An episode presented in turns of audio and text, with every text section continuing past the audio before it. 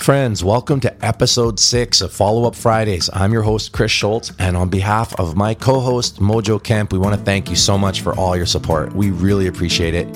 We really hope you enjoyed our recent episode with Don Alder, where he broke down his journey from not knowing music to becoming one of the world's most accomplished acoustic guitar players. Don was so awesome in opening up about his journey and about the challenges that he still faces this day. It's really easy to overlook that someone at Don's status actually has a challenge playing the guitar. I really appreciate your honesty, Don. We all benefit from hearing the truth behind your journey. Today's episode is all about preparing to perform. And I want to let you all know something performance is not the same as being a professional. Performance could mean that you're just playing for yourself, a family member, a friend, your dog, your cat, a thousand people. It really doesn't matter. Honestly, if you're not performing up to your standards in any one of those scenarios, you're not going to be happy with your progress as a musician. It's a key area that we have to address. And today I'm going to talk about gamifying your practice, breaking it down into smaller chunks so that you can track your data and watch your progress get from worse to better. I'm going to take you back to 2011 when I decided to start performing with my solo acoustic guitar. Up until that point, I'd always been a member of a band and had that extra coverage of having a bass player another guitar, drummer, and a vocalist. I felt truly naked with my acoustic guitar. Every little string noise and bump and missed fretted note was very obvious. I started panicking as I was getting ready for big concerts and competitions, recording my album with Antoine Dufour. I was seeking information anywhere I could find it and was very disappointed in the structure that people were laying out on how to properly prepare for performance. Through trial and error, I decided that I was going to build my own system, and it's much in line with the concept of gamify. I love to gamify my practice, and I'm sure you will too. It's a great way to stay inspired while you're practicing and not just watch a timer tick down. You might ask, how do I go about gamifying my practice? Well, for starters, you should take the item that you're going to practice to perform and break it up into smaller sections. For the sake of this episode, we'll call it 10 sections per song. It's up to you to define what those sections are, but I'll give you a few hints. If you find no problem in the beginning of the song, you can call that the intro. Maybe the next part of the song you're constantly struggling with a particular part. You could call that the verse, or you could call it part two or part B. Doesn't matter. Don't get caught up in the terminology. Stay with me on the next part here. After you've labeled your song through 10 different sections, and again, you can change that number if it's 4, 8, 12, 20, 30, I don't care. Just figure out what the sections are and label them in whatever format you want. What you're going to do is play each of those sections four times. It should take no longer than 20 seconds to get through a section. Anything more than 20 seconds, it's too long and this exercise won't work. So let's say you play section 1 or section A or whatever you want to call it four times in a row. And each time takes you approximately 10 seconds. Every time you make a mistake in a playthrough, do not give yourself a point. The goal is to get 4 out of 4.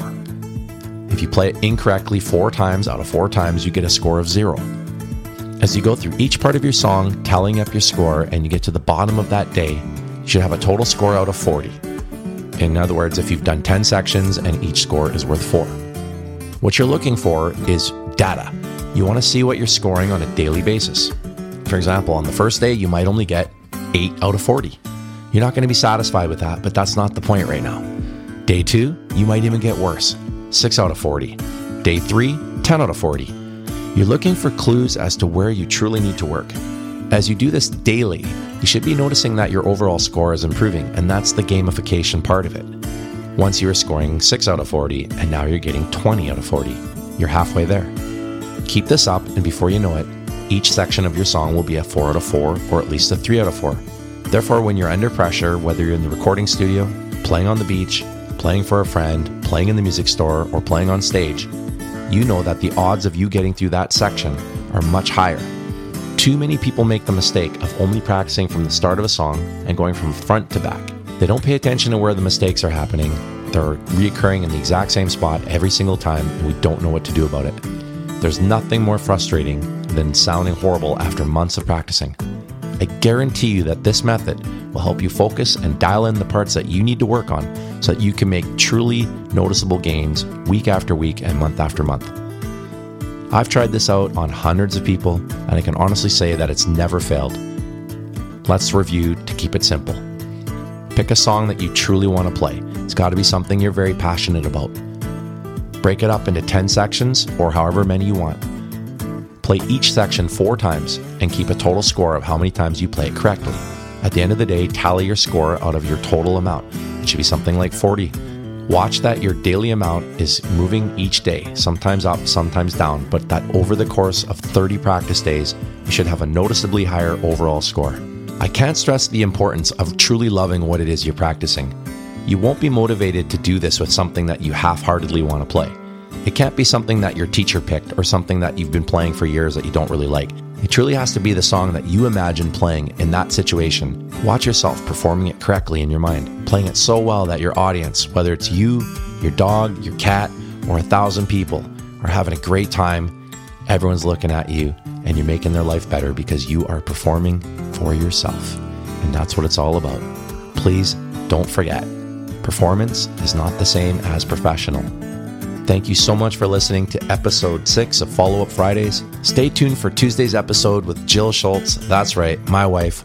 We're going to get to the bottom of her journey with music as a classical piano player and how it tied into her career as a therapist and counselor.